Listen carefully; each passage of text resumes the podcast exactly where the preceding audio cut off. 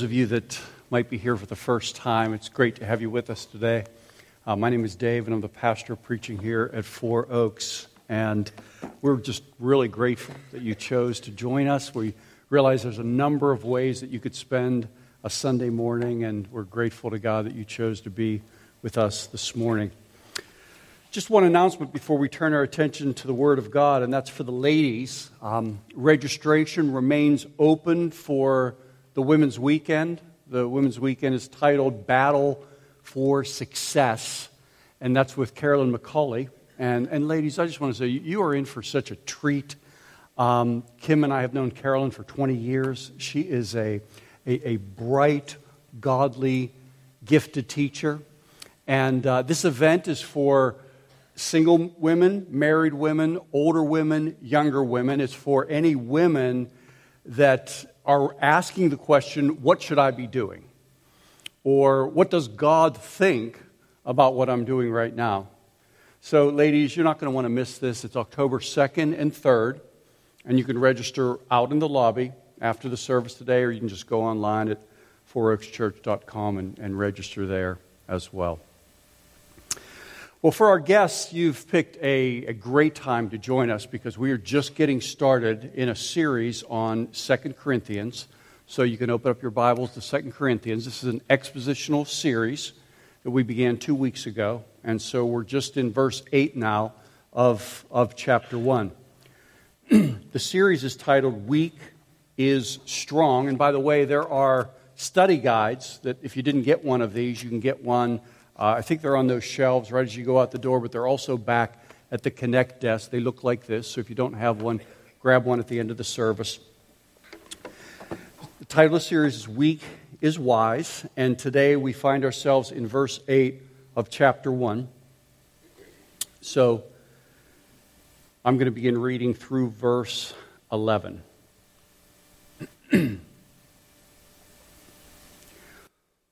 For we do not want you to be ignorant, brothers, of the affliction we experienced in Asia. For we were so utterly burdened beyond our strength that we despaired of life itself. Indeed, we felt that we had received the sentence of death. But that was to make us rely not on ourselves, but on God who raises the dead. He delivered us from such a deadly peril, and He will deliver us. On Him we have set our hope that He will deliver us again. You also must help us by prayer, so that many will give thanks on our behalf for the blessing granted us through the prayers of many. The title of this morning's message is Weak is Reliant. Weak is Reliant. And if you wouldn't mind, would you join me in praying and just asking for God's help?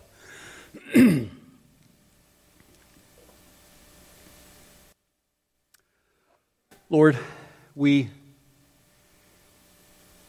present ourselves before Him who is able to do exceedingly abundantly beyond all that we ask or think, according to the power at work within us. To You be the glory in the church. Lord, we pray that Your glory would manifest this morning through the preaching of Your word. We pray that Your glory would be manifested as we hear the word, as it's applied to our soul and applied in our lives. We pray that Your name would be glorified. And we pray this in Jesus' name. Amen. This passage is a truly astounding section of Scripture. It's remarkable because it references one of the darkest and most dramatic moments of Paul's life. One where he came to face, one where he came face to face with his frailty, his inability, his weakness. You know, Christian mystics talk about the dark night of the soul, but you know what? This was something far worse than that. It's one thing to be weak. It's another thing to be utterly burdened beyond one's strength. It's one thing to be discouraged. It's another thing to despair of life itself.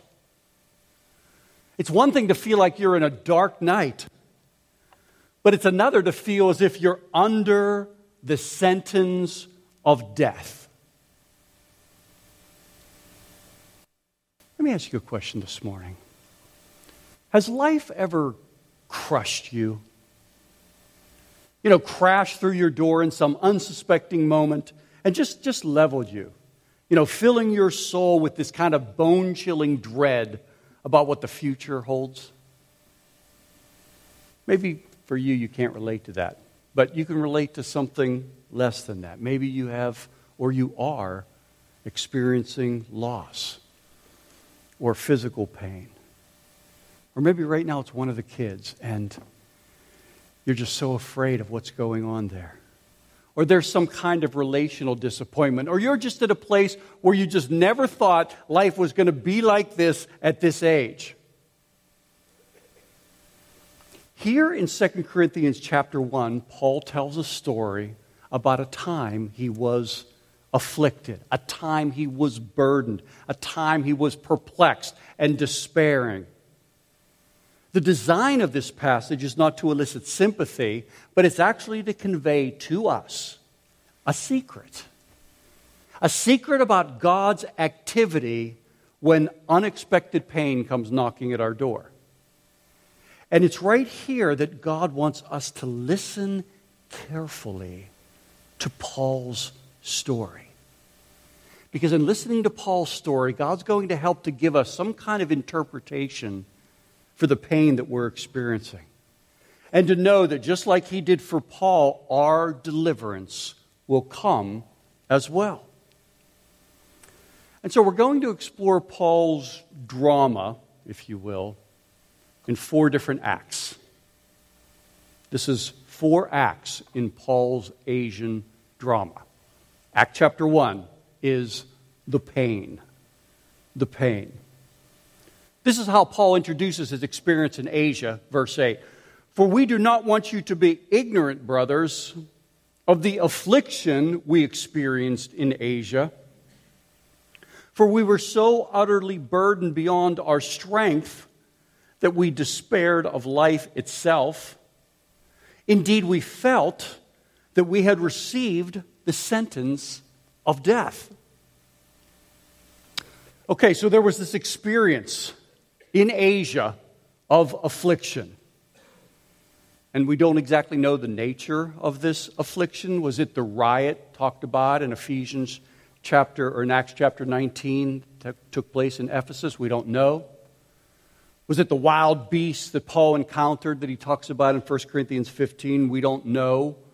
Was it rejection or sickness or some kind of persecution? What is this deadly peril that he talks about in 2 Corinthians chapter 1? We just don't know. But we do know that the cause, whatever it was, is withheld from us. And part of that is because God wants us all paying attention. God wants us to color ourselves into this passage. No one is exempt from what's being written here. This drama was written to speak to all of us.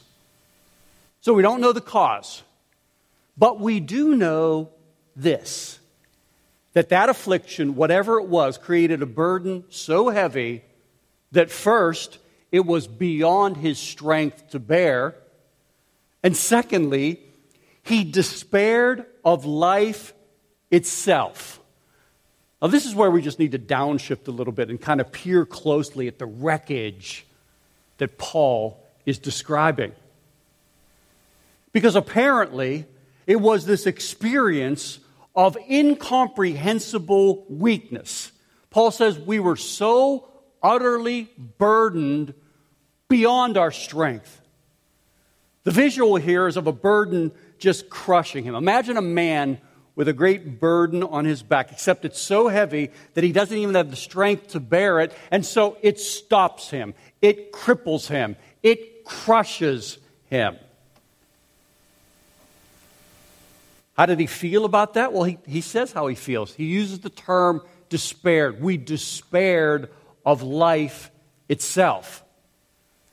Actually, the word for despair there is very interesting. It implies the total unavailability of any exit. In other words, there's no way, no perceived way of escape from the situation that he's in. In other words, we don't have the details of all this, but we do know that for Paul, it was a period where he felt trapped. There was no escape. He felt crushed. There was no strength. He felt despairing. There was no hope. A season where there's little exit, where there's little hope of survival.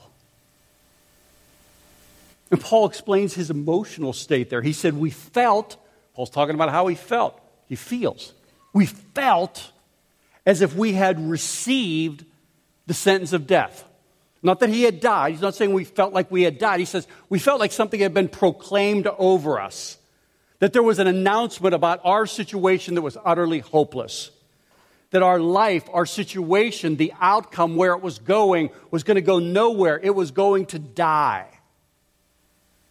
I wonder if anybody here might describe their life that way right now. I wonder if when you think about your job, you think about just a sentence of death over it. Moms here with small kids just feel like there's no future. There's no exit. I'm trapped. Or a business owner. Or maybe a teenager. The sentence of death. How does that feel? You know, if you're following Downton Abbey right now, which if you don't know what that is, it's just another BBC period piece that's afflicting fathers and husbands everywhere. There's this stunning plot twist where one of the main characters, Bates, is charged and convicted of killing his first wife. Now, he's innocent of that, but he's charged and convicted of it. And so he stands in the dock, that's the witness stand, he stands in the dock as the jury returns the guilty verdict. And then the judge sits there. He's got the powdered wig on and the whole thing. And he pronounces over Bates. He says, John Bates, you have been found guilty of willful murder. You will be taken from here to a place of execution where you will be hanged by your neck until you are dead. And everybody gasps. And Bates is speechless, and his wife cries out as the sentence of death chills the air. Because it seems so final, it seems so desperate, so hopeless, so futureless. Paul says, that's how I was in Asia. That's how I felt in Asia. You know something, it's actually a hopeful moment when we realize that being a believer doesn't spare us of those feelings. It's a very hopeful thing to know that you can love the Savior and still feel sentenced to death.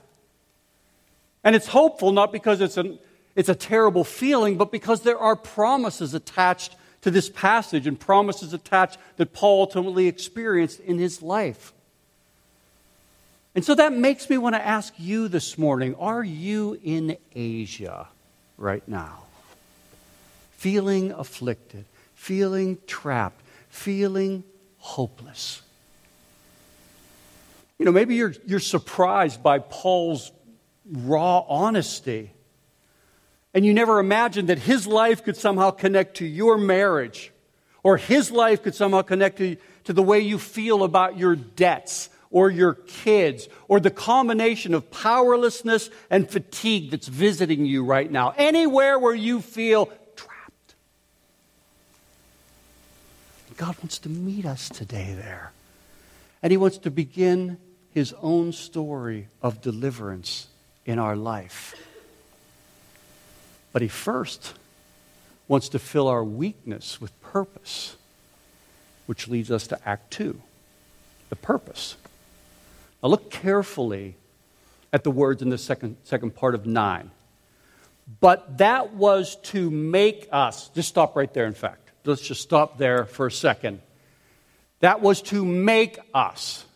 That experience was to make us. The words there imply an authority that exists, that enforces a certain outcome. This affliction in Asia was there to make something happen.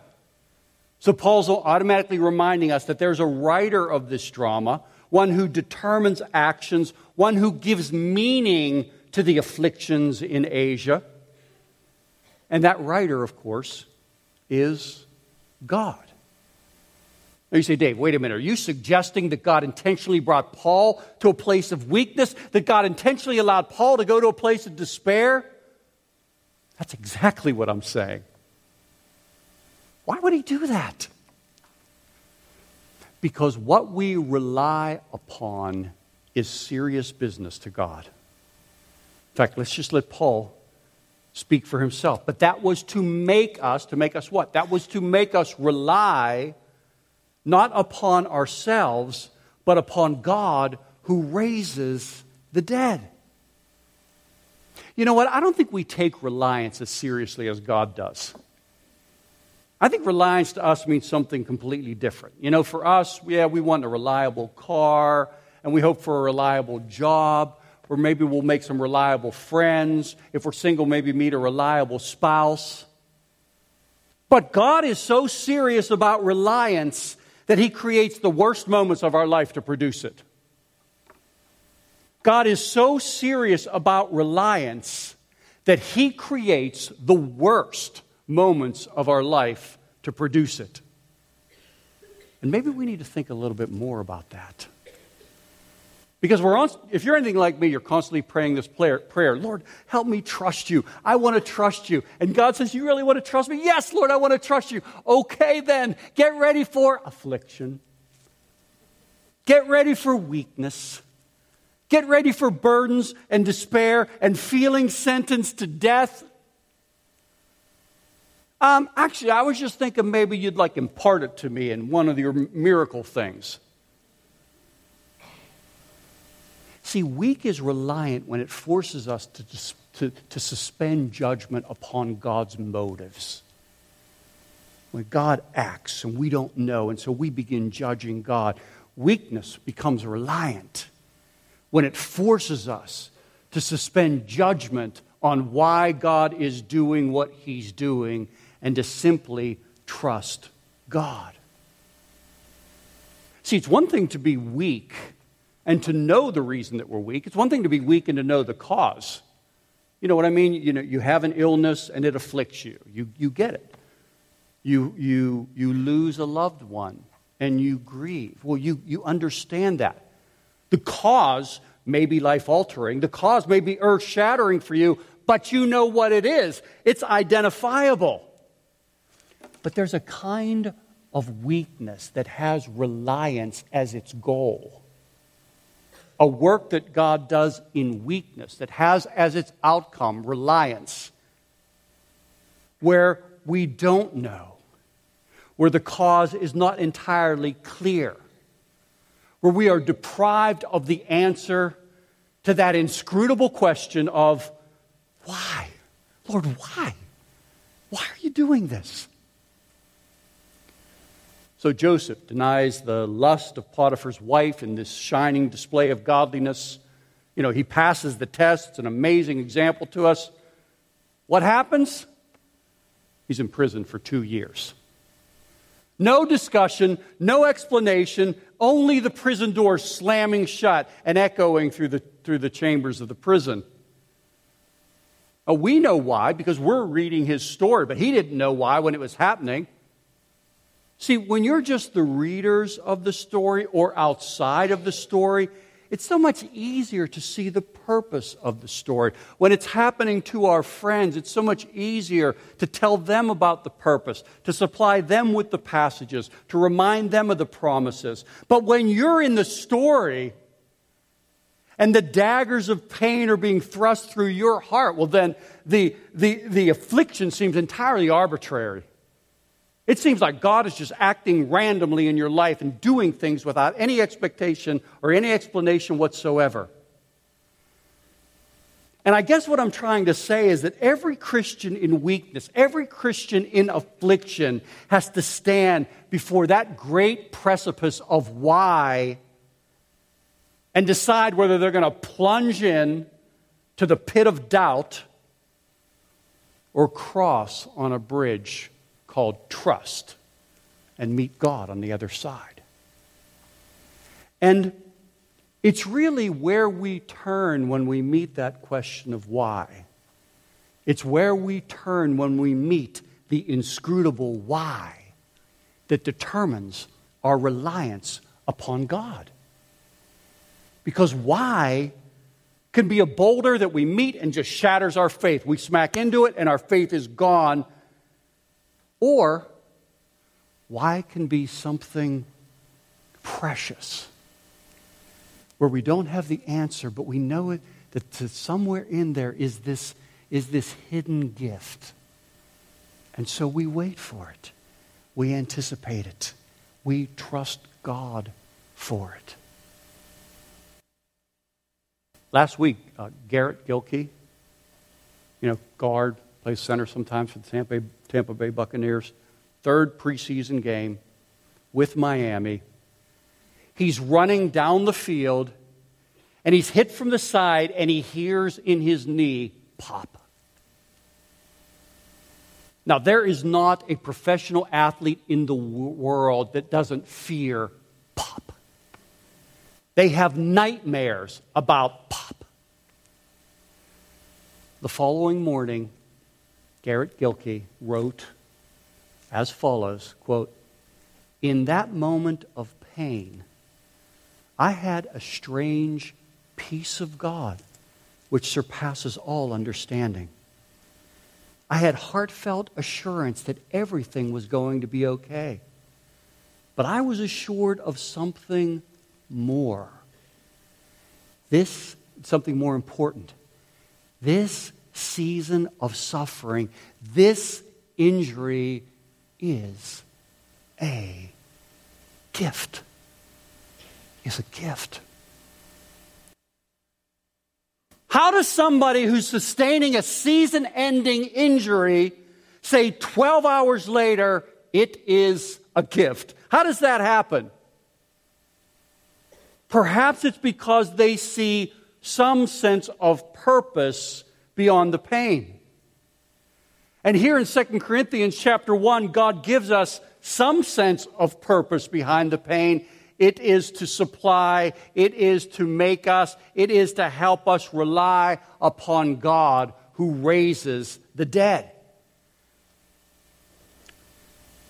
Some of you are suffering right now, and you feel like you have, no interpretation whatsoever. God isn't explaining himself. He's not presenting himself for discussion with you. You don't know why. And 2 Corinthians chapter 1 reminds us in that yes, we don't know why, but we do know at least one of the purposes, and that is that there's this gift of reliance where God is using this to make us rely not on ourselves, but upon God who raises the dead. It's Act 2. Act 3, the promises. The promises. Look at 2 Corinthians 1. The latter section of 9 again. That was to make us, Paul said, rely not on ourselves, but on God who raises the dead. Verse 10, he delivered us from such a deadly peril, and he will deliver us. On him we have set our hope that he will deliver us again.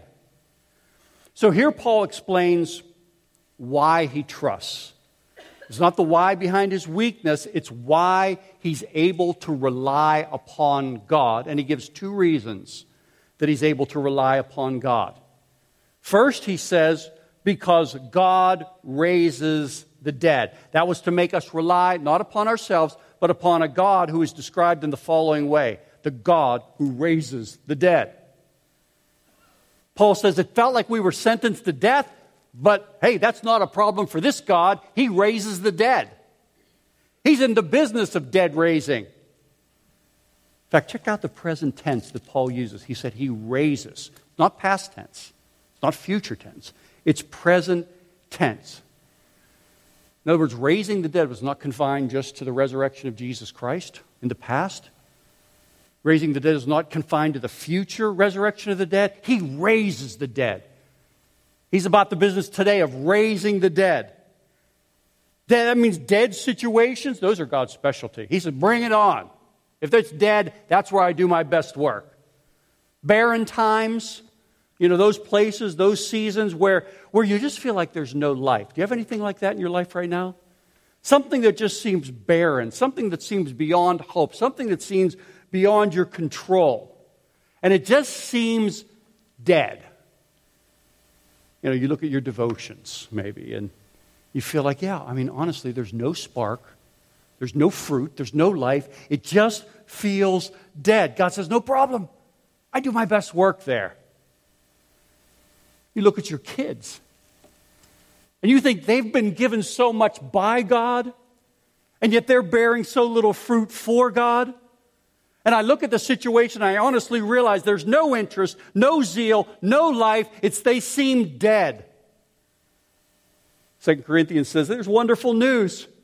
We can entrust them to the one who raises the dead.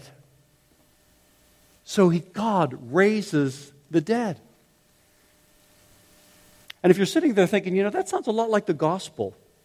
He brings life from death. Part of what Paul was saying is that gospel experience is embedded into his life in every season. That life, as you walk through it, as you experience it, it holds these little gospel pockets where we feel like the sentence of death has been proclaimed over us, that we might trust and rely upon the one who gives life, that we might ultimately experience life as a result of trusting in him. Which reminds us this morning that our weakness is not the end of this drama. God raises the dead. That our afflictions are not the end of this drama. God raises the dead. That our suffering is not the final chapter of our story. God raises the dead. And that's incredibly encouraging to us. It's been incredibly encouraging to me. This passage has had enormous meaning to me over the past few years. I've shared before how some of the circumstances that delivered Kim and I to Tallahassee, how we arrived here after 3 decades of being in the same local church, in the same denomination, and then encountered all of these unexpected problems and unanticipated challenges and mistakes and sins and ignorance. And I'm just describing me right there. I'm not even talking about anybody else. I mean, that's just me. And they all kind of converge in an unexpected way, fully unanticipated, to deliver us out of that and here. And I want to be honest with you in saying I had to struggle with feeling almost defrauded by God. You know, because even though we don't declare it, there's a kind of transactional thing that we have with God where we feel like if we live by a certain set of values, it should deliver certain outcomes.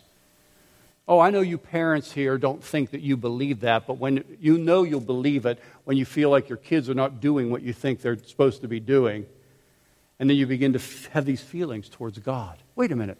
I thought if we did this, this, and this, and it was going to deliver this. Wasn't that the arrangement? And we have these values that we think should deliver a certain kind of fruit.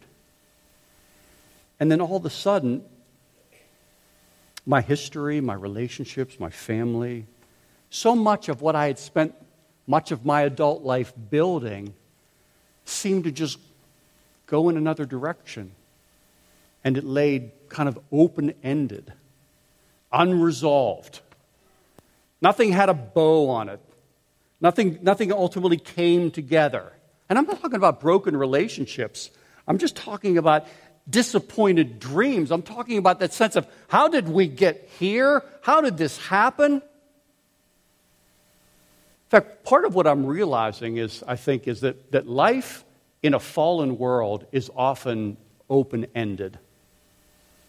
You know, because we labor and we toil in this broken place, in a world of brokenness, a world where closure and resolution are often denied us, because family and friends and people we love and even ourselves can never act fully consistent with what we say we believe.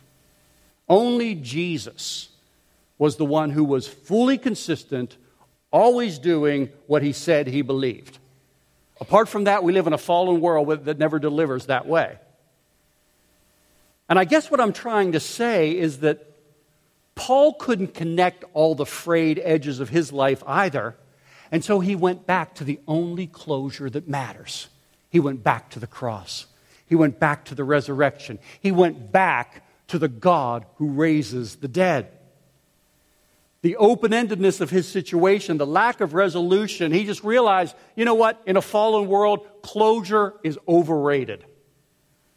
In a fallen world, I'm just not going to get it all the time. And so I want to go back to that which does bring closure. I want to go back to the cross. I want to go back to the resurrection. Because the cross represents God's closure on the most open-ended matter in the whole universe. And that's not the loss of our relationships. That's not the loss of our history. That's not the loss of our home. That's not the loss of our health or our dreams. That's the issue of, how will God resolve our rebellion against him? How will God satisfy his righteous wrath towards those that exist in sin? How will God help those that are converted fight the power of sin in their lives? How will God guarantee that they endure until the final day? And the answer to that all is in the cross and the resurrection. So it's at the cross where God delivers the closure that matters most. And if you're living life waiting for more, well, hang on, because the rest is coming. There is a day coming when the new heavens and the new earth will come. We'll get new bodies. God will explain it all to us, and we'll get a sense for what it all meant. But right now, we have to remember that life is often dead, or it feels dead, to use the words of Paul. But we serve a God who raises the dead. And that's the first reason, and that's the first promise that Paul gives us. And then the second one is that God rescues the weak. He delivered us from such a deadly peril, and he will deliver us. On him we have set our hope. He will deliver us again, he says in verse 10. I mean, a more comprehensive statement on deliverance we will not find in Scripture. God delivered us in the past. He will deliver us in the present. And he will deliver us again in the future. I mean, that pretty much covers all of it, doesn't it? See, what Paul is doing here is he's remembering God's faithfulness to him in the past. And he's taking God's faithfulness in the past, and he's importing it into the present affliction, which then fuels his expectation for what's going to happen in the future. And that's so helpful for us. It's so helpful for me, because sometimes I go into the wrong place to look for hope. What about you? Where do you go for hope when you're in the cave, when you feel the sentence of death being pronounced over you, when you feel like the afflictions are weakening you? And let's be honest, I mean, we've all been there at some point, or we will be there if you haven't been there yet. We've all been pounded, or will be pounded down by some experience in Asia where we ultimately have to find hope and help from somewhere. Where do we find it? Well, 2 Corinthians chapter 1 reminds us to follow Paul's trail, and to follow after Paul and remember that God rescued us in the past, that he will rescue us in the present, and that he will rescue us in the future as well. So that's Act 3, which delivers us to the final act, Act 4, the prayers. Paul says, you also must help us by prayer, so that many will give thanks on our behalf for the blessing granted us through the prayers of many. Now check this out. I just find this so fascinating. Paul has just expressed his faith that God is going to deliver him, but he still calls for prayer. In other words, Paul's confidence that God will deliver him does not diminish the need for prayer. His faith and his hope do not eliminate prayer. In fact, not only does his faith and hope not eliminate prayer, but it energizes prayer. It energizes his desire to invite others to pray for him. Because the prayer here in 2 Corinthians 1 is not just personal. It's a call to others. He's not just appealing to kind of a tight circle of people, just his mates. He's appealing to the whole church. He wants the whole church to pray for him. Here's a paradox that you don't expect to see right out of the gate in 2 Corinthians. Paul says, I'm in faith, I need help. I'm in faith, I need help. I'm in faith, but I still need help. And you can help me by praying for me. See, part of that reliance thing that we were talking about earlier is to get us looking beyond ourselves for answers. So what Paul does is Paul looks to God for strength, but another way that Paul looks beyond himself for answers is to go to the church to pray. It's to humble himself and say, well, right, verse 11, you also must help us by prayer. See, if you haven't realized it yet, that to follow Christ is to start a kind of lifelong project where God helps us to transfer our reliance from ourselves onto Him. And when you're a member of a local church, we get our local church along with us to help us to be less reliant upon ourselves. Because let's face it, we, particularly as Americans, we celebrate self-reliance. We are born self-reliant. We love the fact that we're self-reliant. It's a sign of success. We love the entrepreneur. We love the athletes.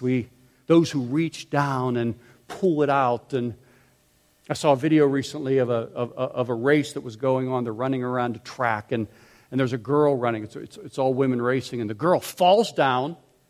And then the camera, continues on with those that are racing, so you never see that girl. And the camera's going on, and it's going, so they continue to go around the track. And all of a sudden, in the back of the camera, you see this girl coming back into the camera and running until she passes everybody and she wins the race. And you see that, and you think, that's amazing, the human spirit, what we're able to summons when we want to, when we need to. We want to come forward, and we want to rise to the challenge, and that's what it means to be human. We are self-reliant. But who's really magnified in experiences like that? And I'm not saying that's wrong. I think there are things about it that are really right. But anytime we find ourselves relying only upon ourselves, we might be missing a whole other power source that's available to us. Because if we live relying on ourselves, we get only what we can deliver. But if we rely upon God, we get what God can deliver. And so when it comes to pain, when it comes to affliction, what Paul does is he's saying, I'm going to rely upon God, and part of the way I rely upon God is I open my soul and I invite help in.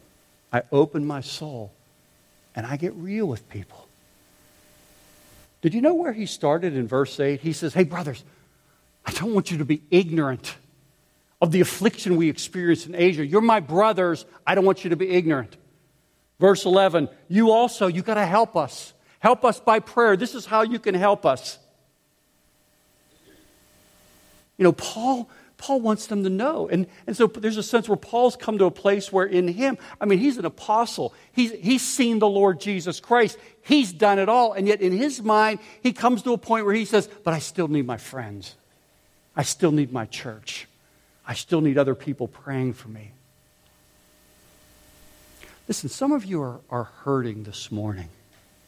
And my question to you is, who knows about it? Who knows? Who's praying for you? Can I just make an appeal? It's one that I want to come under as well. And that is, can we just agree together that we're going to drop the self-reliant and managed image that we have as churchgoers, that we kind of have it all pulled together, and we're going to follow Paul's example. We're going to let each other know to not be ignorant of the afflictions that we're experiencing. To verse 11, invite people to help us by prayer. In other words, we talk about our burdens. We talk about our afflictions. Paul even says, let me tell you how I felt. I felt like I had received the sentence of death. Guys, when was the last time you were honest and told some other man the way you felt about something so that you can get him to pray for you? Ask for prayer. Invite prayer. Paul needed it. We need it as well. You know, one of the things we're doing at the church here is first Monday of every month, beginning in October, 7 o'clock, right here in this room. We're doing first Monday prayer, first Monday of every month. 7 o'clock here. It's just an opportunity to apply verse 11. We need help. Help us by prayer. See, weak is reliant when it pushes us beyond ourselves to ask other people to help us. That's when weakness becomes reliant. And it was true of Paul, and it should be true of us as well. And as I move to wrap up this morning, I want to end in a way that gives us the opportunity to apply this passage. Because I just have a sense, and I believe this sense, if I may, from the Spirit of God, is indicating that some of you have been stirred by this passage. At some point in this message, there was a transition that took place where God began engaging you on a very personal level. And it's your opportunity to do now what Paul did, and for you to say, you also must help us by prayer. And so what I want to do is, in a second, I'm going to pray, and then I'm going to give the benediction, and we're going to dismiss. As we dismiss, the elders are going to come forward. And I want to invite you to come forward as well. Particularly if you feel like you are in a season where you are experiencing this Asian affliction. You don't know why, but you sense God is at work. And yet you need to add to your faith the prayers of God's people. And I want to appeal to you, please don't allow discomfort, which, I mean, let's be honest, that's just another way to say pride. Don't allow your pride to deprive you of the opportunity to experience God through the prayers of God's people. If your heart has been stirred by Paul's example and you need prayer, then it's typically just one step. For me, it's one thing I have to overcome, and that is I have to humble myself under the mighty hand of God and say, yeah, I need that too. I need prayer too. And so I want to encourage you. I'm going to pray. I'm going to give a benediction. Elders are going to come forward. I want you to come forward. And let us pray for you. And let that be for you an expression of faith that says along with Paul in verse 11, you also must help me by prayer. Let's pray together.